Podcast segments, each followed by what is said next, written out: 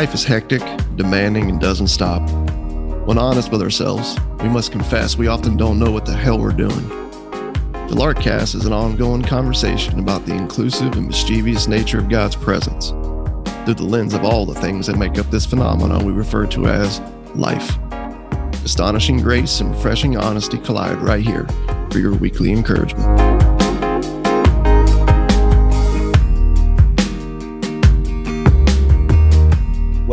To the Larkcast. Cheers, Russ. How you doing, man? Good. Good, good. Um, our last podcast, uh, we were on the front end of uh, March Madness, and um, I know you said you, your hopes were not high uh, as it related to your Blue Devils, but I have to ask you, what are you more surprised about this morning? The fact that Duke is in the Final Four, or that Will Smith smacked Chris Rock on live television last night at the Oscars? Which one's more surprising? Uh, I'd say based on how Duke was playing towards the end of the season, them being in the Final Four would be more surprising. More surprising. Yeah. I feel I'm, uh, like if if you told me before the tournament, do they have a chance? Well, yeah, they have a chance. There's a probability of that. But then if you came to me and said, "What do you think the probability of Will Smith walking on stage at the Oscars during like Chris Rock's monologue and just slapping him?" Would you say like what was the percentage of that like happening? I would say that Yeah. you know the slap would be like a lot lower than than Duke's chances of making it this far. I feel like if you would have asked me that about Will Smith um, in 2019, I'd be like, yeah, that's not happening. There's no way that's happening. But I feel like if the last two years have taught us anything, it's like it's it's to not be surprised. Yeah. I feel like I am less surprised by things right now in my life than I've ever been.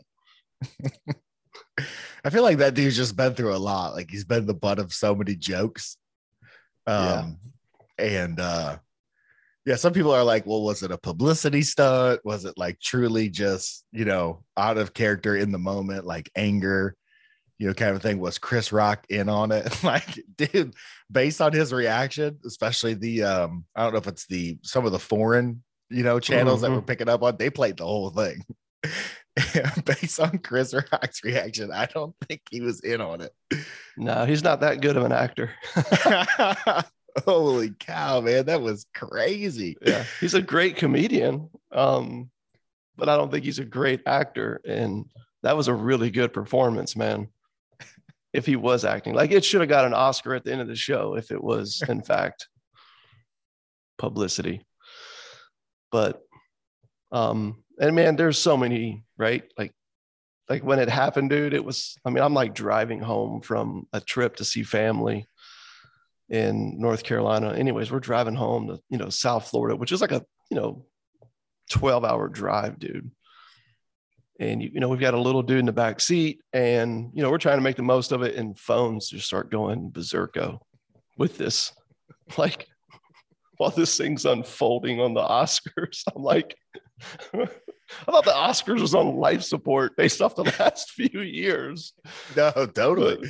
it uh i guess it's back now and Yeah, it's definitely back. Everyone's gonna tune in next year to see who's gonna slap who. my question is what are going to be all of the christian takes that's what i was wondering so i couldn't I've help already, do but wake up I've already morning seen a couple. yeah just see what i mean you've got people making the case for like finally man a man standing up and being a man in our culture showing what love is you know?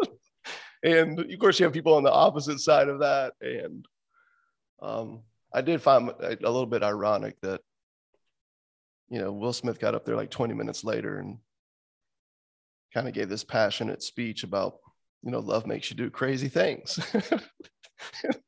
And I ain't gonna lie, dude, I couldn't help it. Like when I heard that, I'm like, you mean like forgive the guy who said something insulting versus slap him? Like make, like, love makes you do those kind of crazy things. Well, that's what I'm saying. Like, you know, it had to, it like it was hard to not feel like premeditated, like he had it in his mind, like he was going to, you know, do something. I mean, they're right in the, they're basically right in the front. He's up for Yeah. best actor. Um, he's been a target in the past.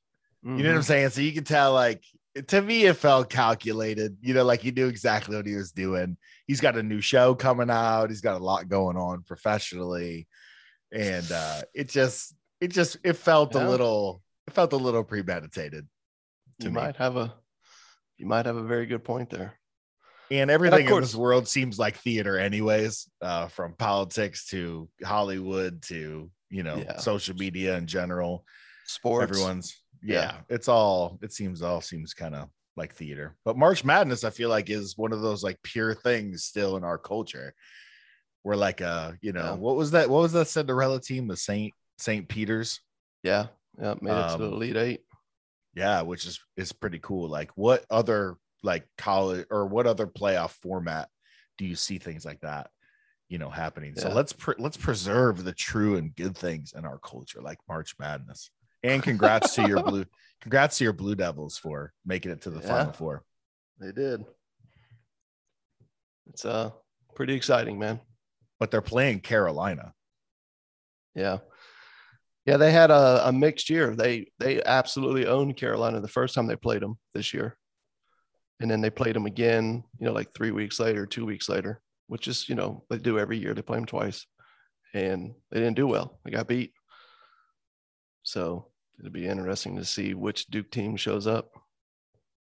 it's either going to be a really happy day or you're going to lose your salvation that's those are the two options I'm gonna, I'm gonna go a little Will Smith on somebody. you're either you're either going to curse god and die or you're just going to be like really happy Yeah. So far, I'm doing okay by just not expecting much. I guess that's the secret to happiness in the sports world. Don't expect much. Mm, take the Zendaya approach in her MJ role in Spider Man. That's her big thing. Low expectations. Don't give yourself away. Guard yourself. Yep. Yeah. Definitely cuts in on what you feel in life. So there's a, a pretty significant repercussion of that position in practice. That said, I have felt my I have felt the agony over the years as a sports fan. So be interesting to see what how how I go into that game. Well, I'm a Bears fan, so basically there is no God. So I just and if he and if he does exist, he's not good. He's not kind or loving or or gives a shit at all. At least about the people who pull for the Bears. What's the famous line in Caddyshack? They come in. It's uh the priest. He's he, he's at the bar. And someone is like, it's rated or he had a bad golf game or something. Goes, there is no God. I forget what it was. that is funny how that always plays out. Too funny. All right, quick commercial before we get into it. Um, want to let everyone know that the next Lark Live going to be a little bit of a different format. Uh, normally, we've been doing kind of like everybody logs in to uh, like a Zoom uh, chat, Zoom conversation. Uh, but the next Lark Live is going to be on Instagram Live Saturday, April 9th, 11 a.m. Central Standard. So it's a weekend. Um, and um, it's going to be just before lunch, kind of midday. And it's going to be a conversation between uh, Jameson, uh, who is on our team, let you guys know Jameson, and our good friend Sarah Mazzara. Uh, Sarah's been discovering a lot of freedom and God's grace recently. She's got a lot of life change going on. She Mhm. is an absolute riot, and uh, we're pretty excited for all you guys to hear from her. So, again, For next sure. Lark Live, Saturday, April 9th, 11 a.m. Central Standard on Instagram Live. So, be looking out for that. Yeah, man. As somebody who's known Sarah for a number of years, her and Chad both, I'm I'm pretty stoked about everybody just sort of getting a chance to hear more of her story. Get to know her a little bit more. It's um it's pretty cool to see just what God's been doing in and through her. So it's uh it'll it'll definitely be worth your time to take a minute out of your day and tune in. Yeah, absolutely. Very cool. So our topic today is finding freedom in, not from, in work. And um just a, a, a framing thought here. Um, I know we it's the same premise, right? Each and every conversation in this Finding Freedom um, series, but I came across a quote from uh, French philosopher Luc Ferry, who is uh, confesses and is admittedly um, atheist, doesn't believe. Um, and it's interesting. He says he says this, and this kind of frames the broad conversation we're having really, really well. He says, um, everyone seeks some way to face life with confidence and death without fear and regret. Everyone seeks some way to face life with confidence and death without fear and regret. In other words, all of us look to something to assure ourselves that we've spent our lives well.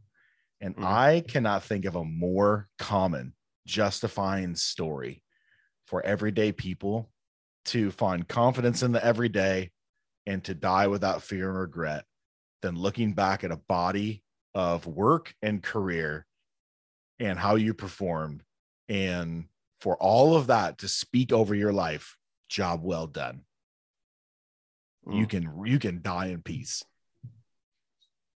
yeah yeah, I think I mentioned that on the on our last podcast when we were dealing with just the religion of politics. That the only one I can think of right now that might take precedence over people really seeking to find their sense of enoughness in politics is finding our enoughness in work and what we do. It is it is definitely the the you know it's it's always it seems to me like it's always the automatic response that people have to the question of you know, so tell me about you, man. Who are you? And the immediate answer is always like what we do. For a paycheck. mm-hmm. Yeah. Yeah. I think too, like um, you know, diving into seculosity on this particular topic and to see that the US leads all other countries in hours worked per year and we mm-hmm. also lead the country in un, untaken uh, vacations. It seems mm-hmm. like not like obviously I think globally like there's something about the human heart and work and career and all that, but I think something in particular about us who who live in America um and yeah, just our culture when it comes to work and career. Like just flipping through your Instagram feed, I don't know like it seems like every other every other thing. Yeah of course your feed is like all figured out in your algorithms and what you like and all that kind of stuff but dude this is like work related efficiency related productivity related leadership related work related content everywhere. Yeah. Everywhere. Yeah. You know, when it comes to the conversation of work and it being tied to our sense of identity worth uh, purpose meaning right it it seems like we're never not in church ever. It is it, it is it's so uniquely tied to the sense of who we are that not only are we oftentimes and i'm just going to go ahead and say this out loud right now confession um, i am 1000% guilty of this. Uh, sometimes i i when i think about it I don't find myself wrestling with my sense of identity or or worth being tied to what I do. But for some reason, what I do has become um, just such a driving force in my life and what I think about and what I read and what I see.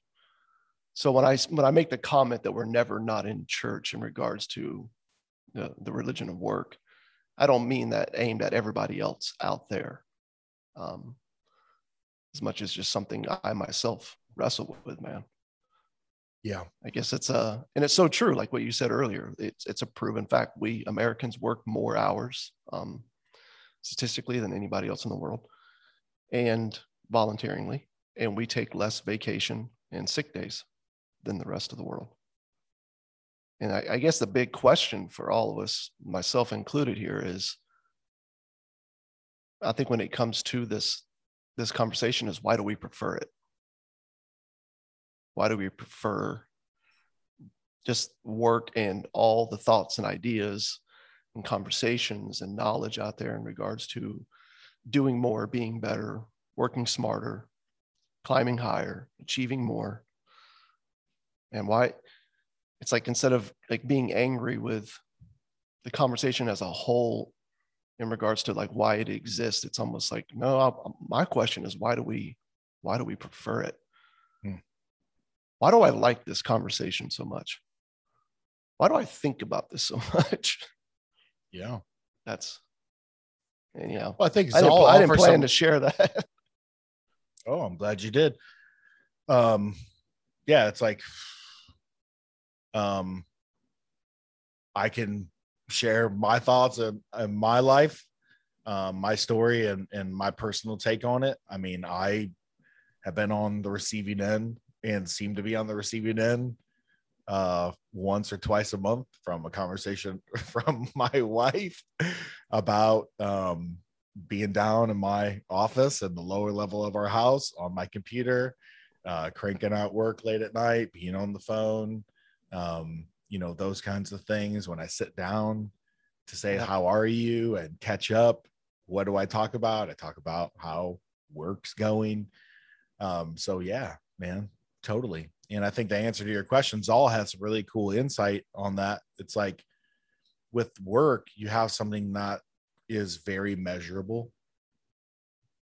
Hmm. Um, and um, you're depending on what your environment is, your work environment could be very competitive. It could have lots of metrics attached to it. Your performance could be something that you can like visibly see, even depending yep. on like reports and stuff like that. You can you can gauge how well you're doing. And when it comes to the rest of life, like relationships and parenting and being a dad and being a mom, and um, those things are not so easily measurable. And I think we yeah. just love measuring, mapping, and managing. And that's why I think we're so mm-hmm. tempted to apply that to a relationship with God. Because at every turn, we just want to know where we stand yeah, it goes back to that quote that you read at the beginning from the French philosopher, right? Like we we desperately want to be in control of the narrative about us. Yeah. At all times. It's that you know, it's, a, it's in the garden, you know, it's, a, it's this it's this fear of missing out. And I feel like if there's one thing that you can work hard at to assure yourself that you're not missing out. And if you feel like you are, there are some tangible means in which you can get caught up and even ahead is is when it comes to work. And and you definitely see that uh, even the shift i feel like in a broader sense just in culture in general man like not just the in regards to the numbers of hours that we work for you know and also the how little time off we take but I mean, even like in the TV shows, I know that's something all brought up. You know, you think back to the shows in the 70s, the 60s, the 80s, man. Um, they all primarily took place at home when you mm. watch sitcoms. I thought that was a really interesting point. Yeah. Yeah. They, they took place at home. And then you fast forward to right the last 10 years and all these shows, you know, The Office, you know, 30 Rock, like, you know, Mad Men, they, they take place at work. Yeah. Right. And then you think about all the companies that have gone into um, just spared no expense in regards to turning the workplace into a, an environment that feels like home. Yeah. And then all the different ploys that have been put in place with um, freedom and working from home and a place in the office that feels like home and, you know, no set vacation hours, take as many as you want. And you know what I mean? Like there's just, there's so many things that are designed to speak and point to some sense of autonomy and freedom. And yet they seem to rob you of both. Yeah, totally. It's really, it's really eerie.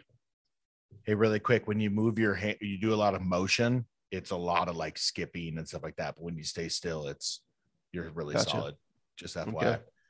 Yeah, even going back to the garden, I know we talk a lot about that maybe uh, just a, a little acknowledgement or to bat this around a little bit like politics work is always going to be there. And yeah. we've said from the beginning problems arise when we turn good things into ultimate things or justifying things or defining things or we take good things and turn them into god things. You know, work and, you know, taking what God had created and creating other things um, was, you know, in the garden. God tasked Adam to, man, here is this earth, here's this garden, here's this place that I've created with all these raw materials and all this potential. Like, go for it, man. Like, go create yeah. some food, go create a house, go create clothes, go create, you know, all these things. And, and, you know, we don't want to poo poo work or talk down as if work is mm-hmm. is bad this is more of a conversation of how our heart wants to seek in created things what it was always meant to find in its in its creator. And so it's a tricky thing when we talk about work and politics and technology and the world itself because we're in this world. Um, it's not like we can leave it. And so all of us are faced and tasked every week every day with this idea of like what am i going to do with my with my hands? Yeah. It's calling to work this good thing that i can give you know my life to and even like young people trying to figure out okay what is going to be my place in this world vocationally and these are good things to give yourself to a career to even become an expert to give yourself to innovative things and coming up with things that don't exist. Like all that is beautiful and awesome and amazing and should be celebrated and all that. So it is a tricky conversation because the line is very, very hard to draw and it has to do with matters um, of of the heart, which, which can be tricky. But I just wanted to just on this podcast take a minute because I don't even think Zahl didn't do necessarily that great of a job of just acknowledging, hey man, like work is there is good, there is vitality and life and something intended by God and, and his good design for us to give our hands and our lives and our, our attention, our effort to, you know, work. And even if you want to go into Luther's theology, Luther's whole thing was how does God exercise care and love for creation?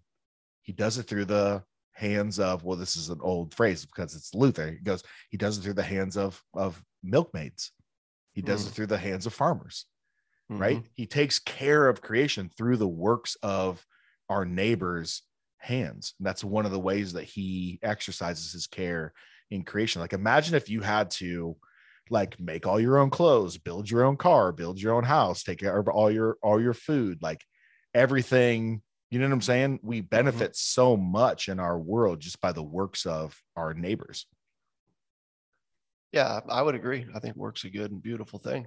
Um, it's when it becomes a as you've already said when it becomes an all you know when it becomes a a justifying thing when it becomes everything it becomes a god thing and i know those are like phrases that you can throw around and some people get it And some people are like well you know what do you mean by that and so just to press in on that i would say when work becomes a place of refuge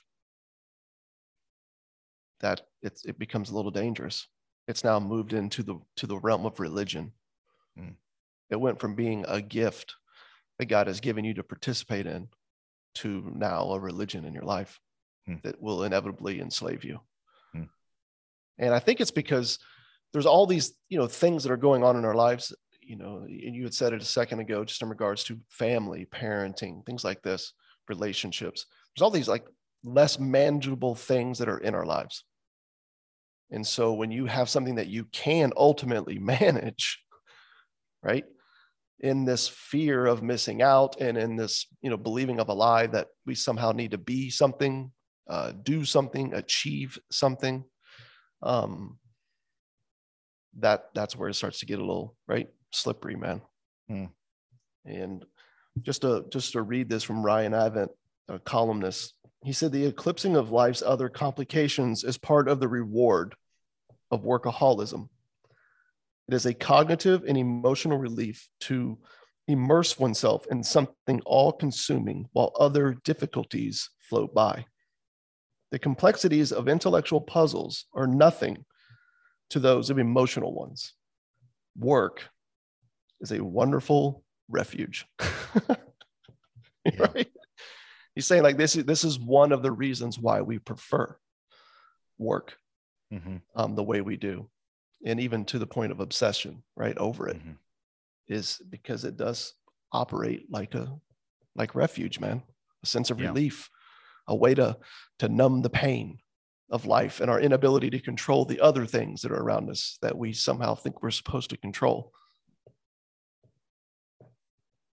Well, and I think I think I could speak for men in particular. You know, I think there's a prevailing thought that um, if a man has a good job and puts food on the table, a roof over, you know, um, his family's head, the bills are are paid.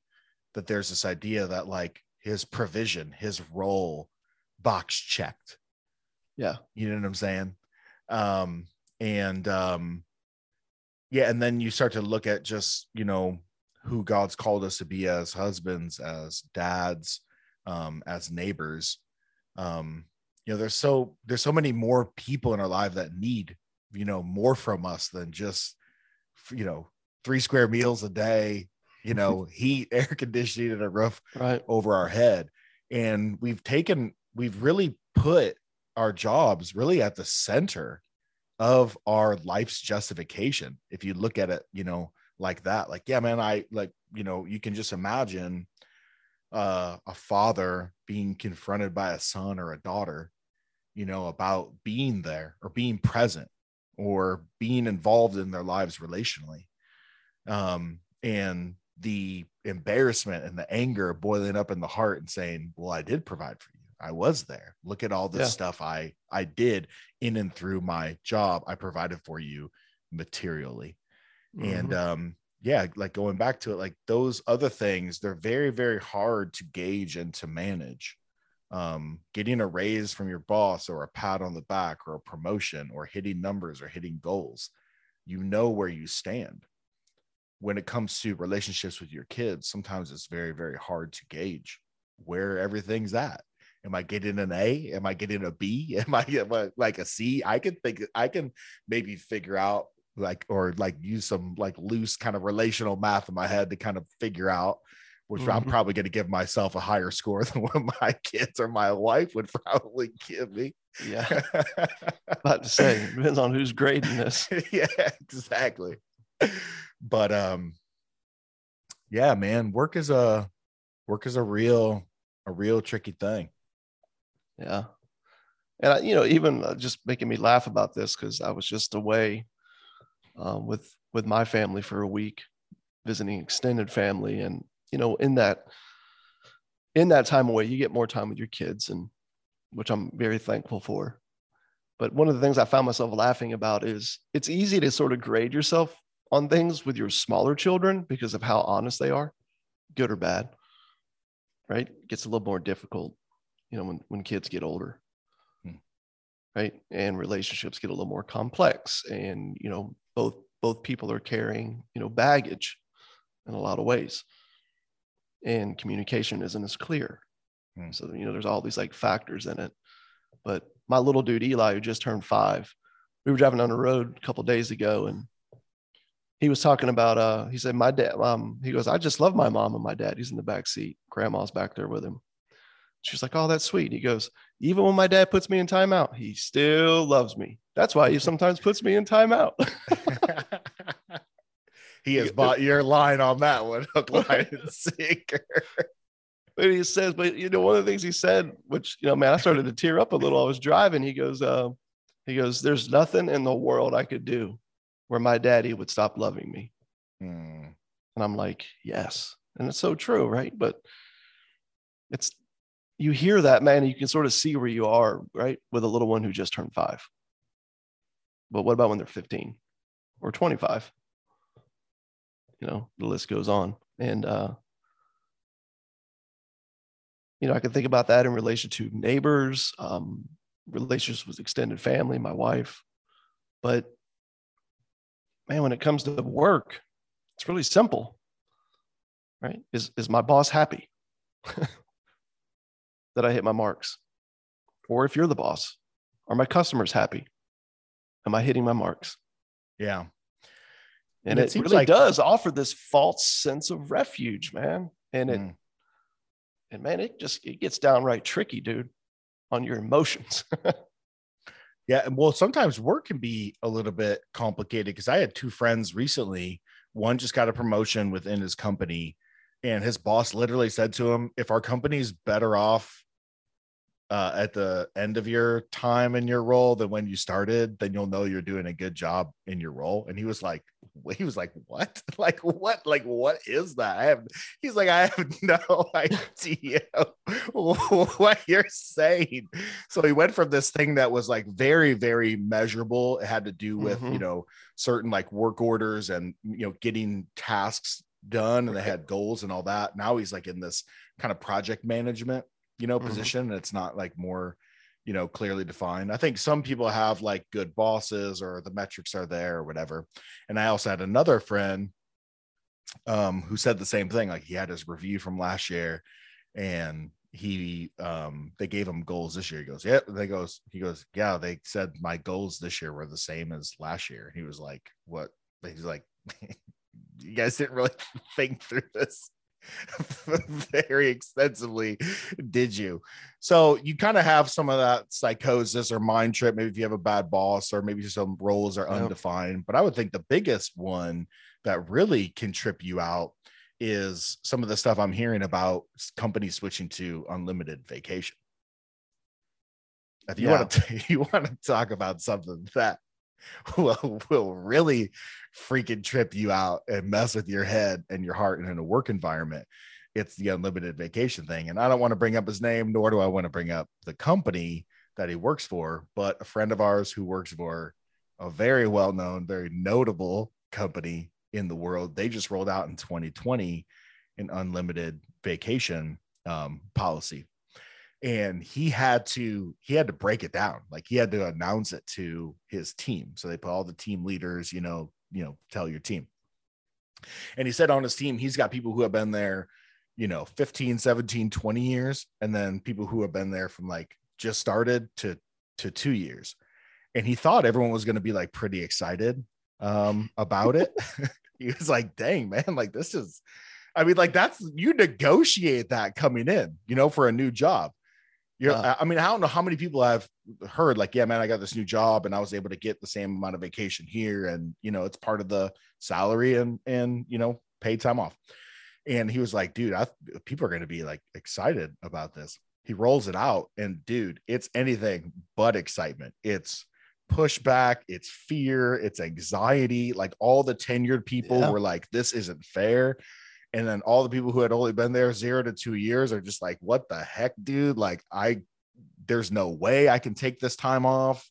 People are going to judge me if I do.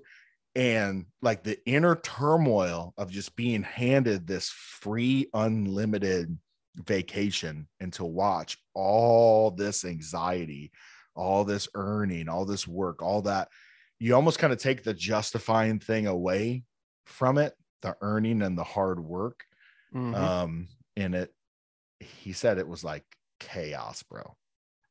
yeah chaos and my favorite part of hearing that story from this uh, anonymous friend was they're looking back on what people actually did and in their discovery the company found that people took way less time off than what they had scheduled off that they did earn before the policy went into place Yeah. people who were granted more time off took less time than they had already earned, whether it was a person there 20 years that gets six weeks or the person that's been there for 18 months that gets two weeks. He said over 90% of the employees took less time. We literally don't know what to do with freedom. He said, Yeah. um, he, at first it kind of reminded him of the parable of the vineyard owner. And I know we've gotten into that, and I'm I'm sure we'll get into it here before this conversation's over.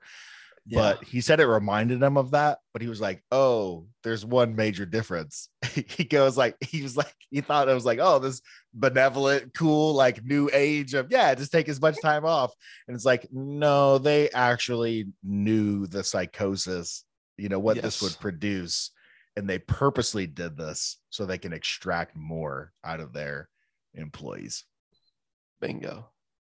Yeah, a little minor difference in the, the story of just a, Jesus just a little little about- difference. about what God's like versus the company who's like, you know what? Let me show you how much we love you. He We're said he going had to people grant you unlimited vacation, knowing damn well that you will take less time off Yep. than you actually were given. Mhm. And Yeah, it's- innocent. oh, dude. it's ma- it's you know at the end of the day it's manipulation it's it's exploitation of uh of human of human nature um Yeah. and using data you know too um just against people well he said one dude came up to him he like looked him dead in the eye like all mad he goes i am taking no more and no less days off than what i had in the old policy and just walked out the door Yeah. Yeah, man. It's like the words of Forde. I feel like every day I find myself reminded of of of these old words. The old man, referring to like right sinful nature, Adam, the disease of self-reliance that runs in us. Forde says the, the old man dies hard. Dies hard, man. There's this thing in us that we bought this lie that we're not enough and we fear the loss of acceptance because of it. And so we seek control with everything we have. And because we're not good at control, we inevitably feel the pain. And so our lives are oftentimes just a constant search for some form of relief, right? Mm. Call them pills, if you will, pain pills, call them whatever you want. But and we just constantly grab on to good and beautiful things from God and just turn them into measuring sticks, man. So we can lay our heads down at night. And I'm guilty of it too. It's just sad. It's just sad to hear like of what the company leaders did in that case, but let's just say that they were completely sincere in it. It's it's sad, man, to watch people respond the way they did, right? That we're so our identity and sense of worth is so tied to what we do that we just can't put it down, man. We just, you know, we can't put it down. So there's, you know, there's statistics and studies, you know, I know that you've read into and I have this week. Don't I don't want to get into all the details on here right now, but the the consensus is, you know, sick days, man. Like we would rather go into work sick and spread germs and cause other people to get the flu. Which isn't kind or loving, just to be clear. We'd rather do that, man, than suffer the indignation of being the person who had to call in. Hmm. Instead of taking another week with our kids, we're like, nope, I got to get to the office because in my week off, so and so is going to catch up to where I am. My right, my colleagues are going to move forward. I'm going to get left behind. And it's like, ah, man. Yep. It's, and I feel like it's just one of those things that uh, eventually, like, eventually you just you, you come to this place where it's like man surrendering to to this just this whole lie that sort of like hovers above our heads is not an option it's almost like we're not even strong enough to surrender to it we we have to be crushed by it like there has to be like an actual death i feel like for us to find freedom out from underneath this weight of this Yeah. imaginary work self that we're failing to become. Hmm. Yep. And the gospel is an impossible proposition declaration reality Yeah. it's a, it's it's it's impossible everything in us will literally fight against it we will do do we will we will sign up for crawling upstairs on our knees until they're bloody. You know what i'm saying? To Mhm. to pray to pray predetermined prayers and and work hard and attend church faithfully and read and do everything that's asked of us. We will grab onto um, a way of spiritual life and a way of everyday life that would just run us into an early grave before we like die to the idea of earning and that's why Yeah. it like uh, it goes to what you're saying like literally a death needs to occur and it's crazy to me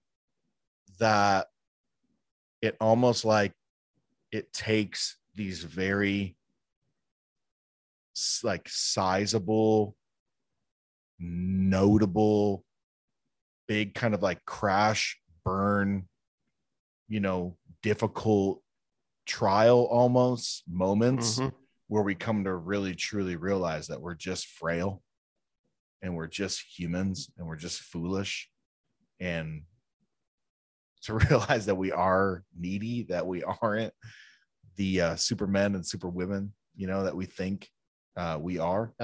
That all the things that we thought were are the what we brought to the table is good and true and right and and the things that make us righteous and the things that justify our very existence are just stupid and are just silly Yeah. um and to just finally have our ears open and our hearts open to hear a simple announcement that there's no condemnation for those who are in Christ Jesus that it is finished that you're loved right where you sit right in the ruin of your brokenness right in the the stillness of your inactivity um just as you sit right there not clocking hours not crushing goals not doing anything you just sit in the stillness of your inactivity just as you are because you're Yeah. loved right where you are in christ it Yeah. takes a very crazy moment in your life for you to grab onto almost like a moment that god has to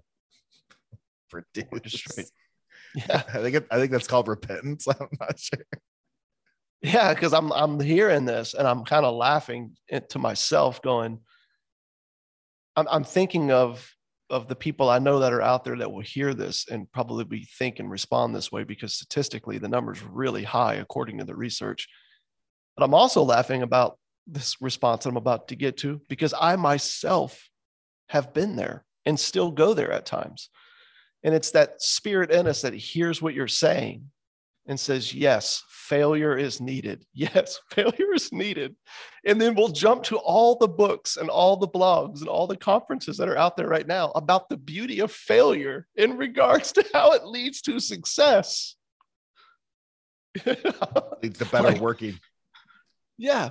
Yeah. Failure, you know, yeah, man, that's so true because, you know, it's not until you really fail at something that you really start to see like what could be. And it's not until you really fail at something that, that you, uh, that you don't start to, to grab onto all the innovative solutions of what could have happened in that workplace.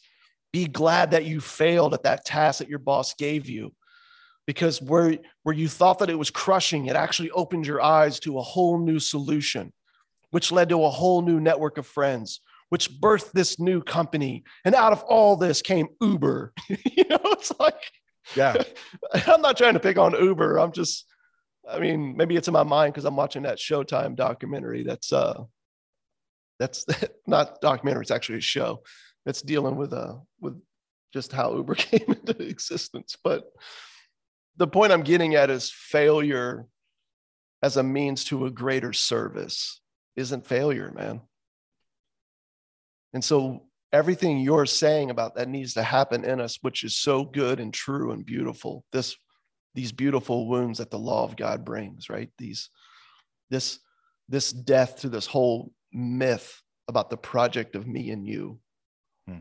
Right? That Jesus invites us to to take up so we can actually learn to live.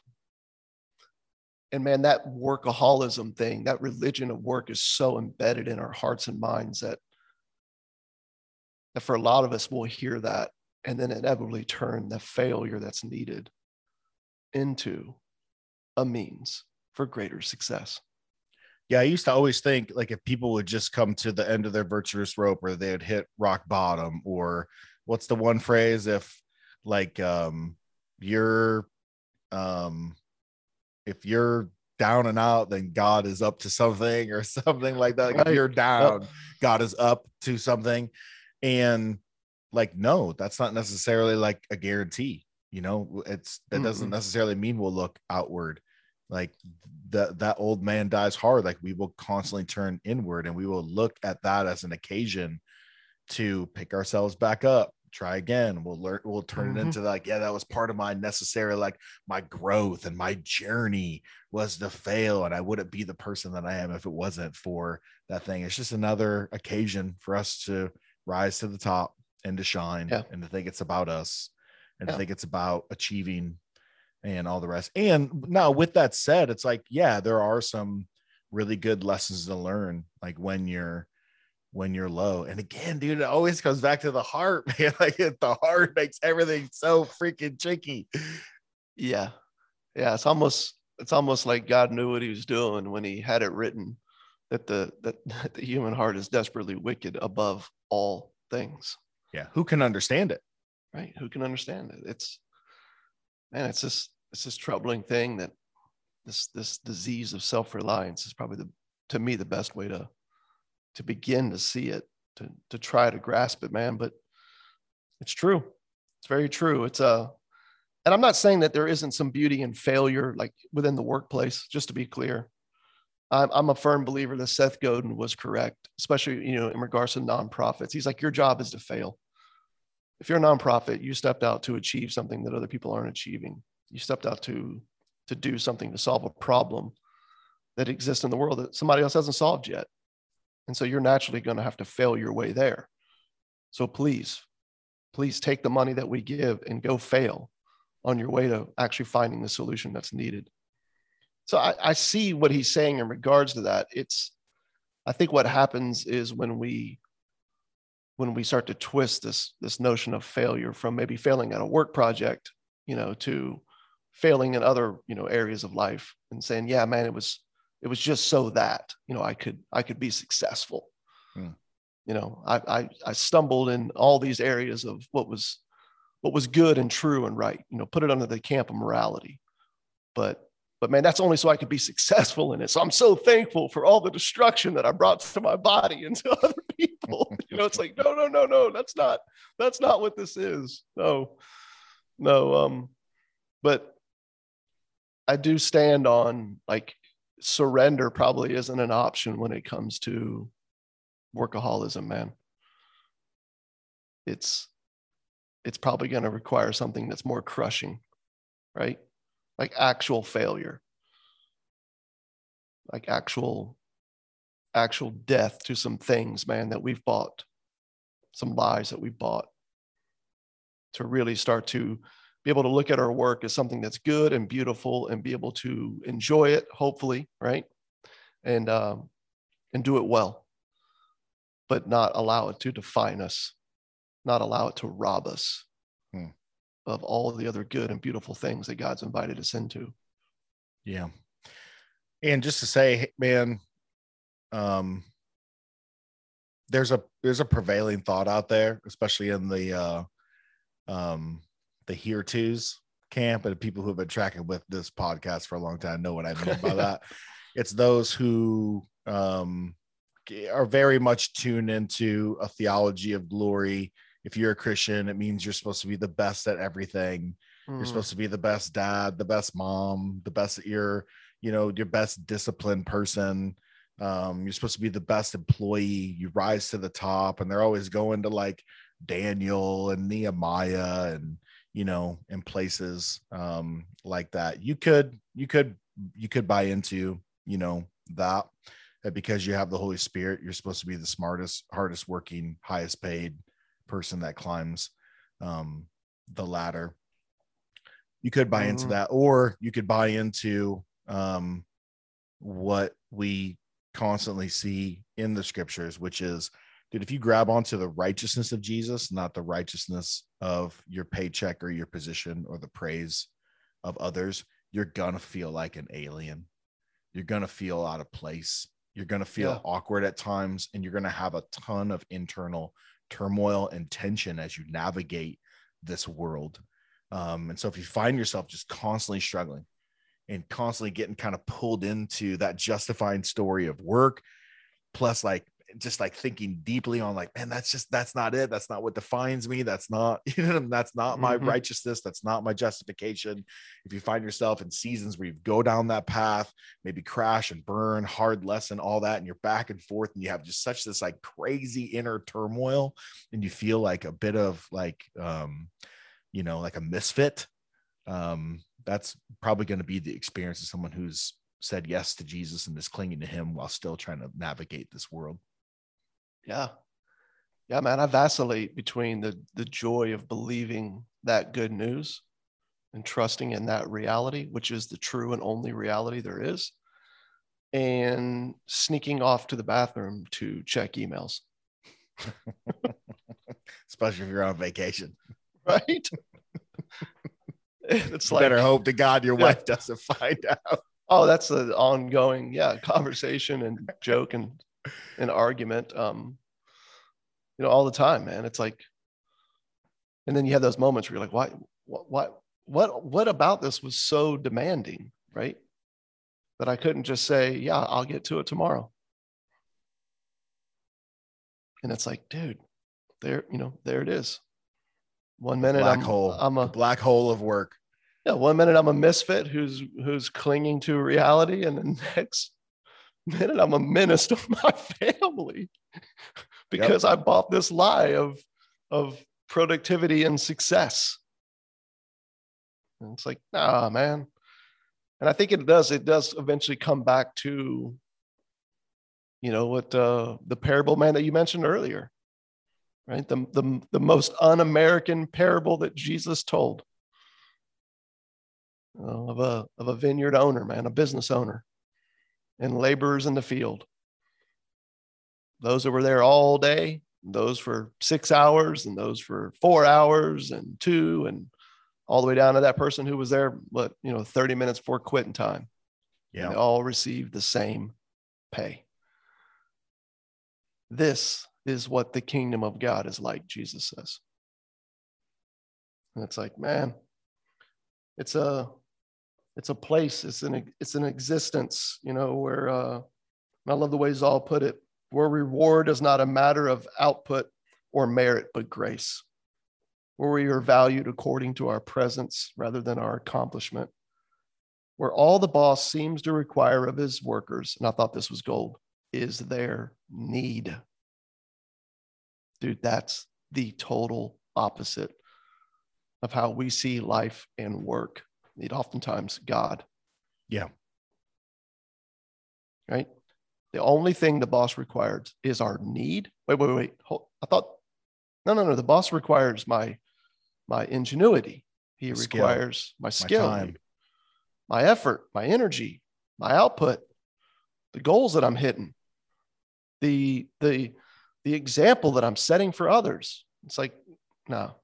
And just to be clear, like, don't please those listening to this, please don't be confused. I'm not saying that you can just show up for work 30 minutes before quitting time and then expect that your boss would be happy with you.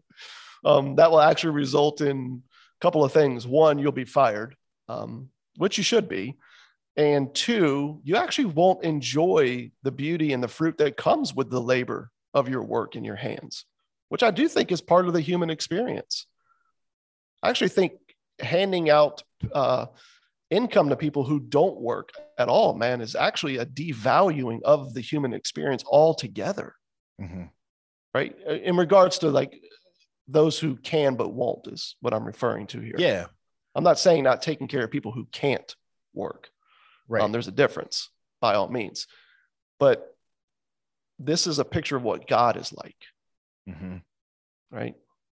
It's the only thing he requires is our need of him. Mhm. And to accept that acceptance, man, is to really begin to live in that, that freedom that's found in him alone, but also allows us to look at our work and go, oh, this is something I can go and really put my hand to, man, and and and learn a little bit more about what it means to be human. This Mhm. is good. This is beautiful. Yeah. This is awesome. Well, it's the it's the it's failing to understand that there really are like two kingdoms at play. We live in a world that doesn't um live by the wisdom of God, which is seen in the cross itself. Yeah. And so if as long as we are in the world, right, which is one kingdom, it's got its own set of values, got its own set of principles, we're here. He's not taking us up. We can't escape it. We're in it. And he's called us to be in it, to be representatives of him, to have the ministry of reconciliation, to have the word of reconciliation. And um, that's got its own set of values. The thing that kills me is when we layer on top of the kingdom of God the wisdom of the world. We start to Right. fashion God in the likeness of our boss. And we think that God requires ladder climbing.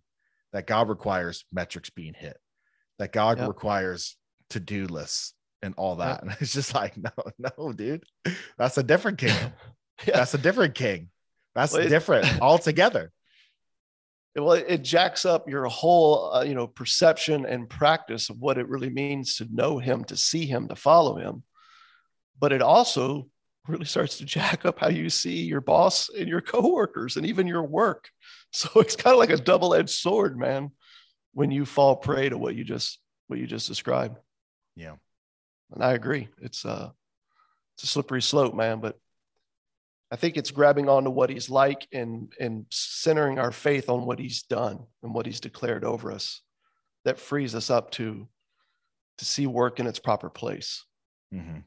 And I think, man, uh, sometimes it really is something crushing that has to come along, right? To free us from that myth, Yeah. which is sad, but but true. Dude, I'll um evil, difficulty, and hardship are very necessary in the process or phenomena of having our eyes open to what God is like. I've never known anyone who has a testimony of coming to find out that their righteousness is a big pile of shite and the only thing worth anything in this world is the righteousness that God freely gives in his son by staring at a sunset and eating the most perfectly cooked ribeye. Yeah. That's never anyone's testimony.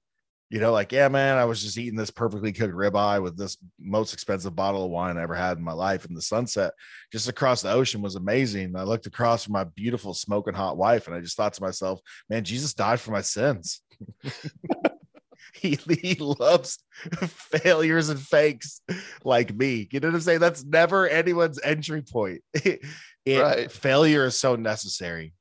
And I think God has a very complicated relationship with evil and and the broken things. Yeah. Um, because um, yeah, it's really it's really hard to see him from the height of our success. Yeah. Episode three and four, man, on this podcast, right? It's, that's us dealing with that very thing from from out of Jesus's mouth Hmm.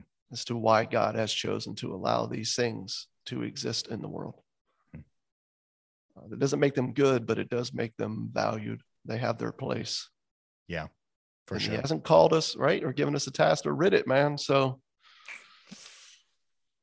there lies uh, the tension, but also there lies the gift of faith Hmm.